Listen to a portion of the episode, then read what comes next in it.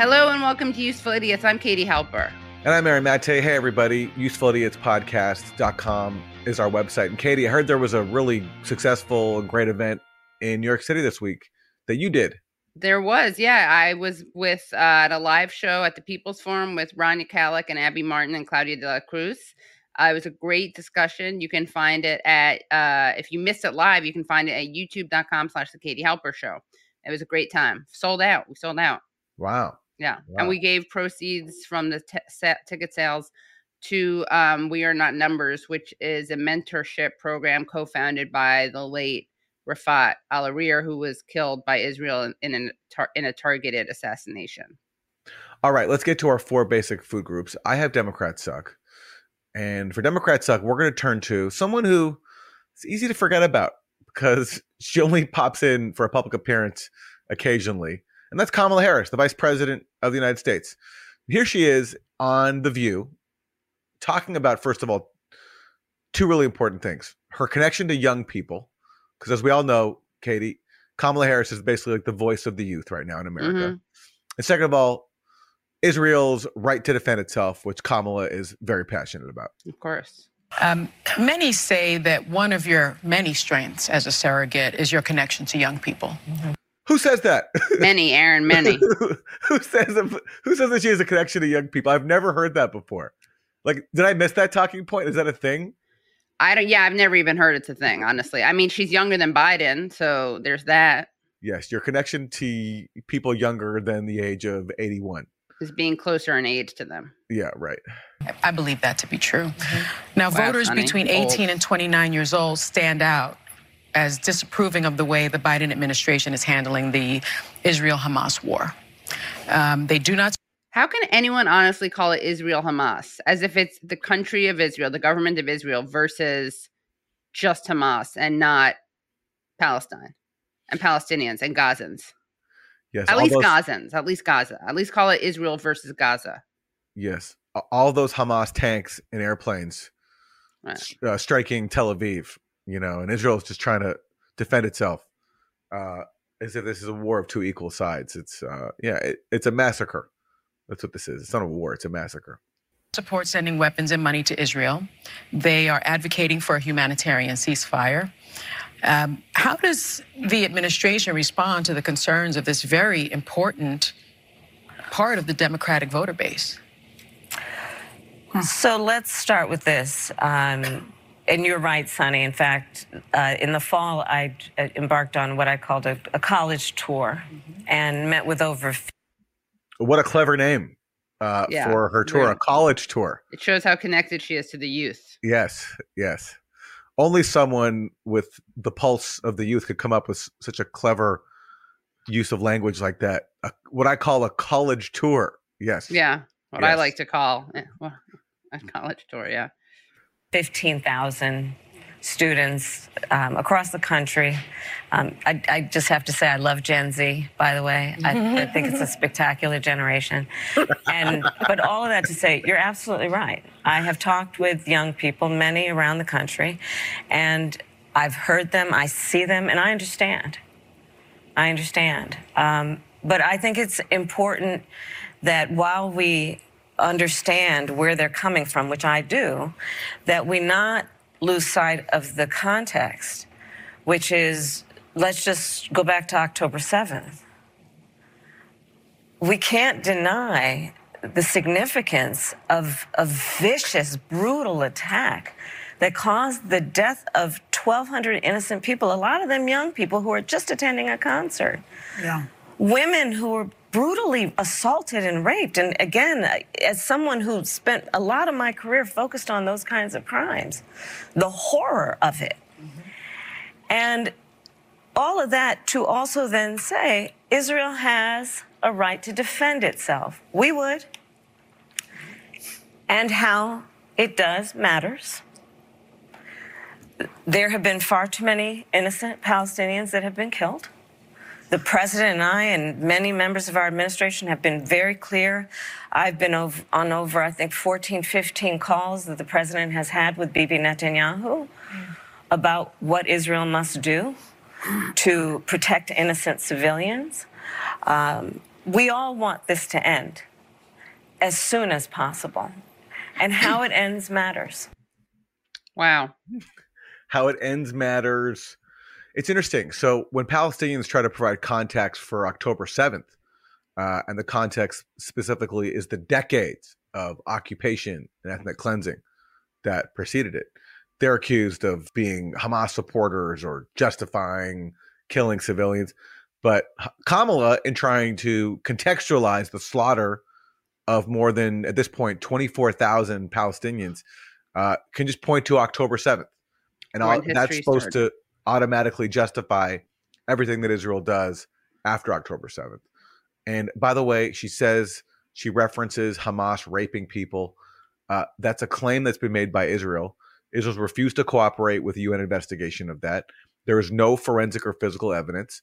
And the purported witnesses, which are the only source for these claims, have been very contradictory and told demonstrably false tales. Uh, and I'm not afraid to say that because it's just so easily proven. We, we've done that at the gray zone. So is Electronic Intifada and Mondoweiss. So that is not something you can say as uh, established fact. It's a claim. It, needs, it, should be investigated, but it has not been proven at all. And in fact, uh, there are ample reasons to challenge it. But you can see there how tortured she is in trying to come up with a justification for her policy, which is supporting mass murder. And she's not very good at it. No. Uh, but, you know, she does it in such a useful way, Aaron she does it in a way that really reminds you of how connected she is with the youth. Well, she loves. I'm Gen sure Z. the young people. I'm sure the Gen Z people who saw that, uh, who had reservations about Biden, are now going to not only vote themselves but help get out the vote. Yeah, I do love the part where she took the moment to just really show how much she loves Gen Z. Like, I don't recall anyone ever doing that for Generation X. True. Or Generation Y or millennials. Know, millennials, yeah. Yeah. In fact, Biden said explicitly he had no empathy for millennials. There we go. There yeah. we go. That was a great moment. Yeah. Well, on her next college tour. Well, we're calling Kamala, it college tour. Yeah. Yeah, her next college, she'll be, she'll be, there'll be just massive crowds of millennials and uh and other generations demanding that they show that Kamala show them love the way she showed love to Generation right. Z because people like the youth just love Kamala and just want her approval. Yeah, she set a dangerous precedent. Yeah. She's going to have to dole out a lot of love, mm-hmm. even more than she already has. Yeah. Wow. Well, speaking of terrible takes on Palestine, from my Republican suck, let's take a look at what Nikki Haley had to say about Palestinians you know, they should be going through the Rafah Gate and Egypt take them. But I've always said that, you know, what you should have is they should go to pro Hamas countries, Qatar, Iran. You know, if you send them there, Turkey, those are pro Hamas countries. That's where they should go. But they're on the run for their lives, taking whatever they can, their kids in tow. They're not able to get into Egypt. How are you supposed to even make it to Qatar at this point? In that telling that Egypt won't. In that, in that telling won't take them? Why won't Egypt take them? Because they don't trust which ones are terrorists and which ones aren't. It's a sad state of affairs. But it, the reality of that evil is very clear in Arab countries too. Arab countries have very much always been cautious and know the threats that Iran can place. So she's suggesting something that, as her interviewer points out, is actually like logistically and physically impossible, given that they can't even get into Egypt.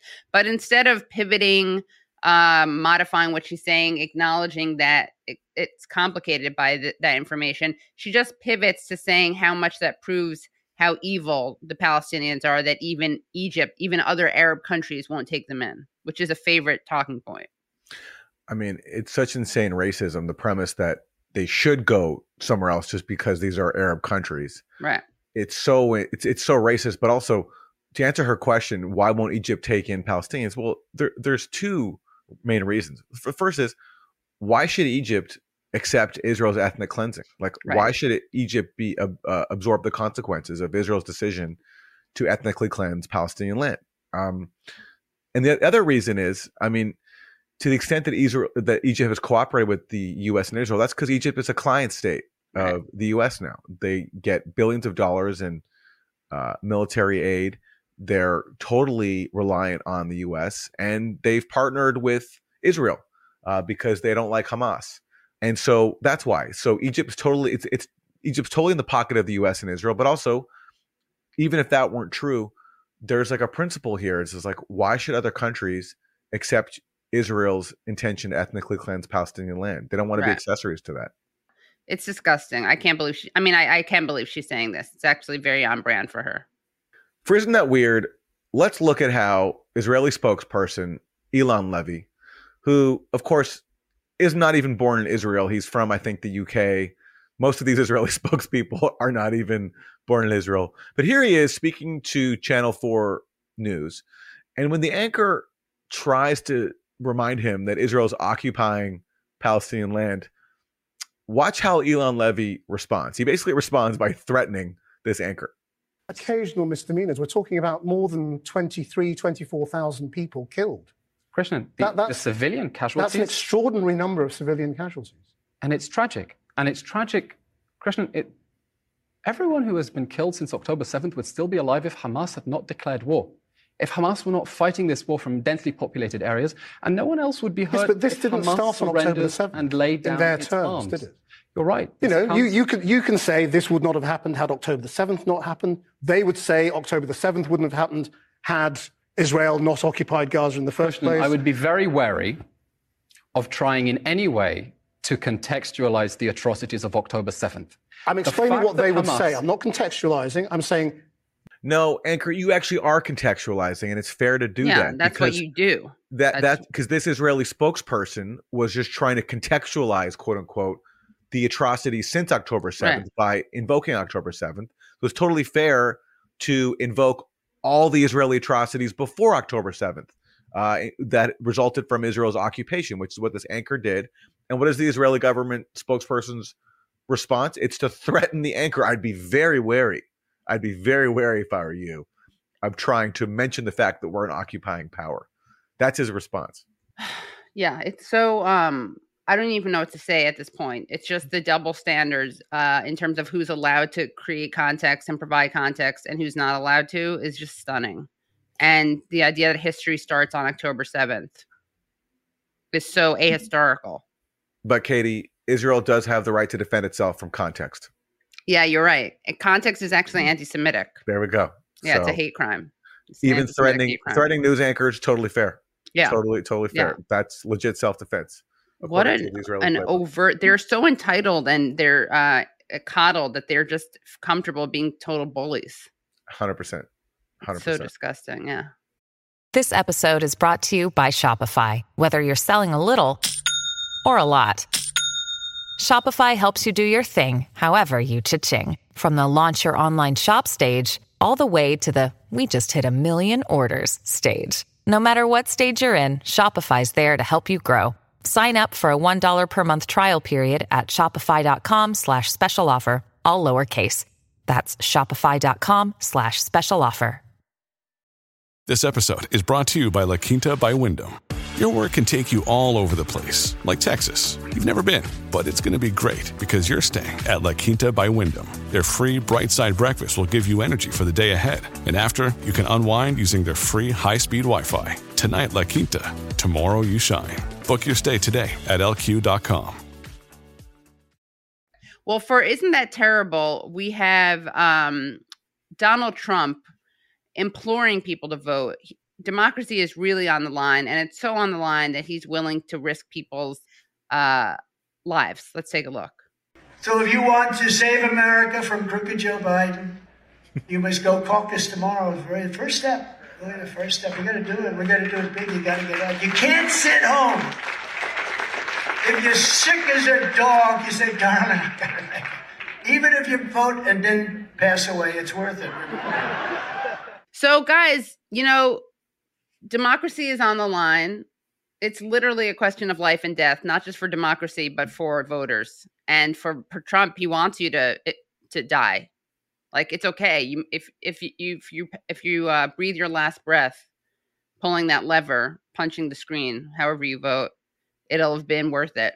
Yeah, I mean, his critics on MSNBC and CNN always talk about how he's trying to end democracy. I mean, I see a guy there who's so passionate about democracy that he's willing to encourage death for it. You know, what could be more? What could? Patriotic. Yeah, exactly. I mean, how much more can you be committed to democracy than by instructing your voters to die for it? That's Yeah. you know, very rousing from Trump. And those are your four basic food groups.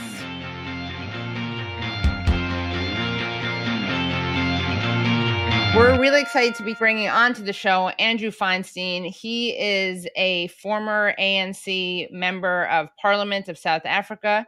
He is the author of The Shadow World Inside the Global Arms Trade, which has also been turned into a film. He's also the author of After the Party. And he's going to talk to us as a South African, as and also as the son of Holocaust survivor. He's going to talk to us about South Africa's case against Israel at the International Court of Justice, and lots more. And the ANC is, of course, uh, Nelson Mandela's political party of South Africa. And as we'll hear, Andrew actually worked with Nelson Mandela. So, without any further ado, Andrew Feinstein. Andrew Feinstein, thank you so much for joining. Great to be with you. Thanks for inviting me. Could you start off by telling us about your own life, your biography, um, sure. how your kind of personal experience shaped your politics? Yeah, absolutely.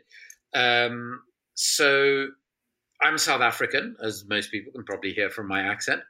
Um, I'm now based in London, but grew up largely in South Africa and occasionally in Vienna, Austria, where my mother was from. And my mom was actually a Holocaust survivor. She survived the war in Vienna itself, one of not many Jews to do so. She was hidden in a coal cellar for three and a half years. And whenever the Gestapo or the SS were in the area, which was a working class district of Vienna, she was rolled up into a carpet, and the carpet was pushed up against the wall in case they managed to come in. Um, she and my dad, who is South African, met in London, went back to South Africa together. From a very young age, my mom would explain to me what her life experiences had been. It's what motivated her to get involved in the anti apartheid struggle in South Africa. Um, and especially the fact that for her, you know, never again, coined in the aftermath of the Holocaust, wasn't about never again just for Jews. It was about never again for everybody. So we found ourselves in a similar struggle in South Africa, obviously. And I got involved in the struggle at a very young age. I started working in the townships and squatter settlements around Cape Town, where I grew up, and was eventually recruited into the ANC when it was still a banned and illegal organization. That's the African National Congress of Nelson Mandela and Oliver Tambo and various others. Um, had to leave the country very suddenly in the mid 1980s to avoid serving in the apartheid military, but was able to go back a few years later um, once the ANC had been unbanned and the first political prisoners released. I worked as a facilitator in the constitutional negotiations that led to our first democratic elections in 94. And in those elections, I was a candidate for parliament for the ANC. I served in parliament for seven and a half years, including the whole of Mandela's term, um, which was quite an experience. Not so much after he retired, had a big falling out with his successor, who decided to spend $10 billion on weapons that the country had absolutely no need of and have barely used until today. About $350 million of bribes were paid. So the ANC forced me out of parliament the night before they were due to, to get rid of me in parliament because we have a pure PR system. I resigned. I wrote my first book, something called After the Party, on my experiences in South Africa, trying to investigate this arms deal, and was surprised by the reaction to the book. I got people contacting me from all over the world who were saying, Oh my goodness, no one writes on the arms trade, and providing me with information, asking me to work with them on cases, a lot of prosecutors, a lot of whistleblowers, sources. And so did a book called The Shadow World Inside the Global Arms Trade that was the first book on the global arms trade written since 1979 and it came out the first edition in about late 2011. It's now in its 10th or 11th edition. It was made into an award winning documentary film made by Belgian director Johan Grimonprez, who I worked with very closely on it, also just called Shadow World. And since then, have really been an activist and a campaigner on the arms trade, anti militarism, anti racism, and have an organization in London called Shadow World Investigations. We do deep investigative work into corruption, what we call state capture, and into the arms trade and the way in which it affects not just how we live and die, but also how we are governed. And what is the significance of South Africa bringing the genocide case against Israel. The fact that it the country to do this is South Africa. Can you talk about the context and sure. the significance of this? I mean, I think it's hugely significant for a number of reasons. Um, South Africa is obviously a, com- a country that lived under a racist apartheid oligarchy for over 350 years and struggled and won liberation from that racist system. And there are not many countries that can say that in the world. So it's a country that has, I would argue, a, a moral platform from which to talk about issues of racism, brutality, crimes against humanity, genocide, etc. So that's the first obvious symbolic importance. Second, it's really important to be aware of the fact that the South African struggle for liberation was always seen as, as what we would describe in those days as a fraternal struggle with the Palestinian struggle for liberation. They were incredibly closely linked. The ANC and the PLO, particularly in, in the days of Yasser Arafat, who I met. He was one of the first foreign leaders to come and address our parliament in South Africa. Very, very close relationships and interlocking struggles in many ways. And it's a struggle that, you know, we shouldn't forget when Nelson Mandela emerged after 27 years of imprisonment. He didn't sort of dance and shout and say, Yay, I'm free. But instead, he said, Our freedom is incomplete without the freedom of the Palestinian people surprised have you uh, have you been about the furor that your remarks about uh, the Palestinians and that whole situation, uh, Cuba and and the the flap that has preceded uh, followed in the wake of those remarks. Has that been a surprise to you at all? I was more astonished than surprised.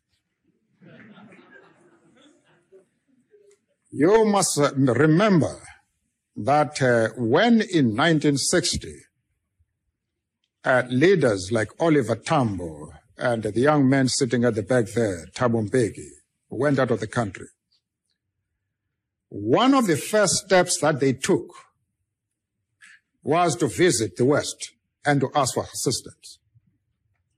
In the course of that visit, they came to the United States of America and asked for help. They did not get that help. They went to Cuba and the Cuba on the spot pledged support and actually gave it long before the West could do anything to assist us. I am surprised that anybody should now expect us to condemn Cuba, to condemn the PLO, which has been working with us right from the beginning and helping us in our problems. It is totally unrealistic.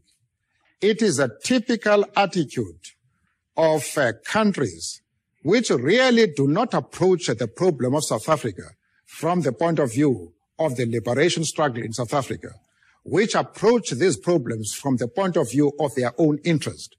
What that view wants is that uh, the African National Congress and the liberation movement in South Africa should be used for the purpose of uh, conducting vendettas, enemies of the West. We must join that vendetta in order to advance the interests of the West. That we will not do. So the struggle of the Palestinian people is really at the forefront and remains at the forefront of South African politics. And I think therein again lies enormous significance. But then there is a slightly darker side that I think made it relevant too. And that is that Israel and apartheid South Africa had an incredibly close relationship. They were both pariah states. Um, and, you know, it's extraordinary. I experience a sense of deja vu at the moment when I hear Israeli spokespeople talk about the United Nations and the international rule of law. It reminds me almost to the word of how our leaders in apartheid South Africa would rubbish the external world and particularly organizations like the UN that had imposed sanctions, etc., etc. And Israel really assisted South Africa um, to remain a brutal apartheid state in that they provided huge amounts of weaponry to the apartheid state, significant amounts of military training in the horrific techniques that, that they had used and obviously continue to use in the occupied territories. But most important of all, um, enabled South Africa to become a nuclear power. And I remember quite viscerally sitting with my mother. I was 12 years old, and television had only very recently come to South Africa because it was seen as a sort of corrupting influence on our pure Christian state that happened to be extremely racist.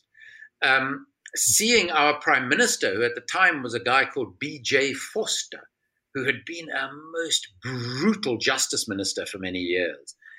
I mean, a, a person very engaged in the struggle, who he had ordered the police to to arrest, was thrown out of the 10th floor window of police headquarters in central Johannesburg on Vorster's direct instructions.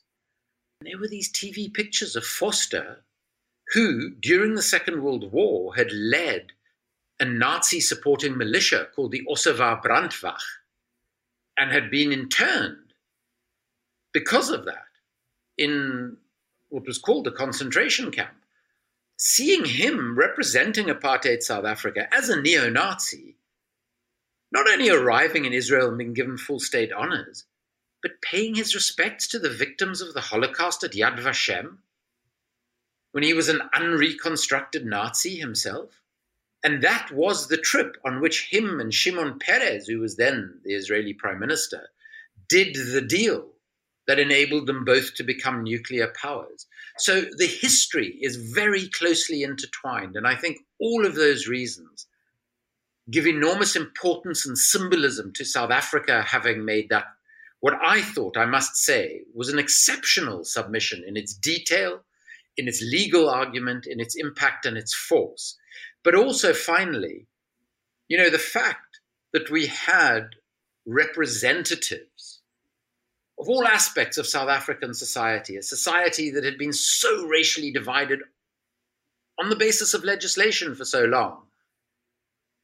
And those who had been previously oppressed are now the top lawyers, the judges, etc., etc., appearing before the highest international court that only looks at the crime of crimes which I think says something about, you know, despite the insane fears of white South Africa in the last years of the apartheid regime, that just represents the fact that a racially divided state can live harmoniously together. And it doesn't mean the eradication of the minority people in that area. And I think that is also pointing a direction forward for Israel Palestine that I think is very important.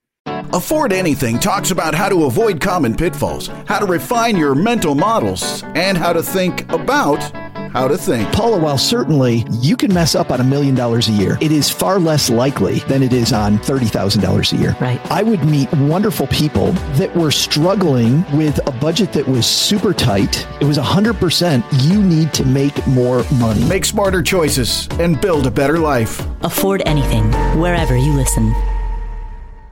What did you think of the Israeli uh, team's defense at the genocide hearing, where they tried to argue that South Africa is an ally of Hamas and therefore is not credible? Well, first of all, it would have been great if they could have got their pages organized in numerical order. That would have been a start. Right, I've lost a page. Some has shuffled my papers. Well, I mean, I thought quite frankly, I found it quite difficult to sit through because the depth of the lies and the deceit, the paucity of any legal argument, the truly pathetic nature of the attempt to justify what Israel is doing in Gaza was both shameful and shameless. And, you know, to try and brand South Africa as an ally of Hamas, as some sort of arm of the Iranian state, was embarrassing in the extreme when one actually looks at the real history. So, first of all, South Africa, which I'm not at all proud of, the ANC, and so, you know, our, our post apartheid government has had very close relationships with Saudi Arabia who are Iran's most implacable enemy in the region. So the absurdity, just from that perspective, which doesn't mean that South Africa has bad relations with Iran, it has sort of normal relations with Iran, like like most other states of the global south. Um, but it has far better relations with Saudi Arabia than it has with Iran. And this goes completely over the head of, of sort of Israeli propagandists, first of all. Second of all, you know, South Africa has never had any formal relationship with Hamas. That, yes, as I mentioned, the ANC has had a long standing formal relationship with the Palestine Liberation Organization. But as anybody who knows anything about the situation in, in Palestine would know, that the PLO and Hamas are certainly not the same entity by any means. But even if South Africa did have some relationship with Hamas, that's still in absolutely no way justifies the atrocities that have been committed against the civilian population in Gaza. So it was a completely vacuous argument at all possible levels. But the thing that struck me most of all, and this is by comparison to the previous day when South Africa made its submission, is that it was completely evidence free. So, you know, these claims about South Africa's relationship with Hamas and Iran, they didn't present any indication or evidence of how they had come to that conclusion. And the reason for that is that there isn't any. But the sort of propaganda line that has come out of Israel and that we see um, amongst sort of more conservative elements in the Jewish community in South Africa and elsewhere around the world are just repeating these this complete nonsense that has no basis in fact. And unfortunately, again, this just gave me a sense of the last days of the apartheid South African regime, where all it could do, without a shred of evidence, was to cast aspersions on those who were opposed to it because they believed in things like equality and justice and the international rule of law. And going back to the comparison between South Africa and um, Palestine, uh, or apartheid, I guess I should say, in those two systems, how did they how do they compare? Well, it's really interesting because you know people far more learned and far more experienced and and far more eloquent than me, like my former boss Nelson Mandela, and my former friend and in many ways a mentor of mine, Archbishop Desmond Tutu. Sadly, neither of whom are with us anymore. I mean, they were both, you know, unstinting in their descriptions of Israel as an apartheid state. And the Archbishop went far further and described the fact that Israel was a far more brutal apartheid state than South Africa had ever been. And, you know, these are two people who experienced the very worst that the apartheid state had to throw at them. And so for them to make that sort of statement, and the primary reason, I mean, the Archbishop, after his, his um, first visit to the occupied territories, was actually in floods of tears as he described why he thought the situation was so much worse. You know, in our so called Bantustans or homelands, which are sometimes compared to the occupied territories, little tiny bits of land that were given to the majority of South Africans, the, the black African majority, where they were all supposed to live, where there were no economic prospects. But you could move freely into and out of those Bantustans you know, nothing like the dehumanization of the checkpoints, um, not only between the occupied territories and Israel, but even between parts of the occupied territory. So to move from one part of the West Bank to the other, you sometimes have to go through these checkpoints. He had never experienced dehumanization of that order, where you had these young Israeli kids in uniforms and with submachine guns treating Palestinians, including elder Palestinians, as you know, worse than animals. And the fact that the Israeli apartheid system had sep- has separate roads for Israelis and Palestinians, separate car number plates, which is a degree of slightly psychopathic efficiency because it obviously makes Palestinians much easier targets you know, we never had that level of sophistication or efficiency in our apartheid system in South Africa. But the primary difference that I think is so important is that apartheid South Africa depended very heavily on an incredibly cheap, ununionized labor force, because of course trade unions were banned in apartheid South Africa largely. There was a period when they weren't, but largely. Depended on that workforce for the functioning of a natural resource reliant economy. So the jobs that white South Africans weren't prepared to do, like going down into the very dangerous mines to mine out the gold and the diamonds and the other natural resources that gave us our wealth. Whereas in the situation of Israeli apartheid, they don't have that same dependence on the Palestinian population. And as a consequence, and it's terrifying even to verbalize this, it makes the Palestinian population, in the eyes of Israel, the Israeli state, as expendable because there isn't that economic dependence.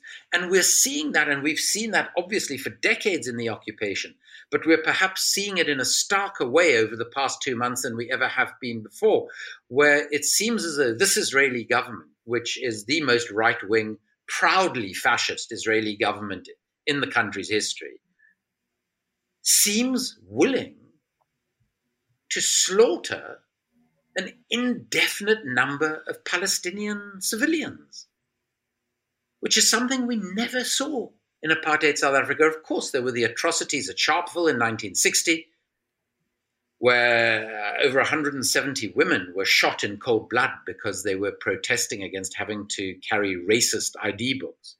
We had Soweto in 1976, where school children, over 300, were shot dead in cold blood because they weren't prepared to learn in the language of their oppressor, Afrikaans. And we had Boipatong in the late 1980s, where a hostel of ANC aligned workers during our transition period were again slaughtered in their beds by what we call the third force, um, very sinister agents of the apartheid state, simply because they were ANC supporters. But there was never, there was never the same sort out and out assault and destruction of every aspect of Palestinian life, not only the people themselves, that for many of us, and Aaron's, you know, probably in a better position to talk to this than me, that for many of us is is is how we define and identify genocide. And uh, I'm wondering if you could talk about the political consequences of the government of South Africa doing this. I mean, they're not just standing up to Israel, but they're standing up to the US government, the most powerful country in the world, which is the sponsor of Israel. And by implication, if you're accusing Israel of genocide, you're accusing the US of uh, sponsoring genocide because cool. this cannot happen without US military and diplomatic support. So, can you talk about, you know, the courage it took here for South Africa to do this, especially because they're stepping up to defend a people, Palestinians, who have no political power at all nothing to offer South Africa in terms of a quid pro quo. I mean, this truly is a is a humanitarian intervention uh, at a great cost for South Africa. And to hear the rest of the interview, please go to usefulidiotspodcast.com. Well, I say all hail South Africa. I wanted to go to the South African consulate this past week and kissed the ground outside, and I realized, you know, I'm still kissing the ground that's technically in the U.S. I, you know, uh, can't do that. It, it wouldn't. It, there wouldn't be much point in that, but uh, figuratively, I really wanted to kiss the ground of South Africa because I'm so grateful for what they did. And yeah, very cool to get Andrew's take on it. Yeah, it definitely is. And you can follow him on Twitter. He has a great Twitter account at Andrew Feinstein. Highly recommend that. Yeah, maybe we can do a live show from the South African embassy a live taping of Useful Idiots. We can serve. Uh, what do they eat in South Africa? Biltong. Um, no idea, actually. Yeah. Honestly, no idea. They have good wine. I know that. Yes, they do. Sure. Yes. They make great wine. Yeah. Yes. Yes. Well, everybody, book your next vacation uh, in South Africa, and if you can't make it, you know, at least buy some South African biltong or wine. Yeah. Or whatever other treats you fancy, because wow, what a service they did for humanity by yeah. taking Israel and its U.S. sponsor a court for genocide. Right. And make sure you go to usefulidiotspodcast.com. That's where you can support the show and get all kinds of bonus content. We really appreciate your support. Well, thank you guys so much, and we will see you next week. Bye, everybody. Bye. Thanks so much for listening to and watching Useful Idiots. For extended episodes, bonus content, and our weekly Thursday Throwdown episode, please subscribe at usefulidiotspodcast.com. Support the show for free by subscribing on YouTube, Rumble, and wherever you get your podcasts. If you like the podcast, don't forget to rate and review. You can also follow us on Twitter at UsefulIdiotPod. Thanks for supporting independent media. We'll see you next time.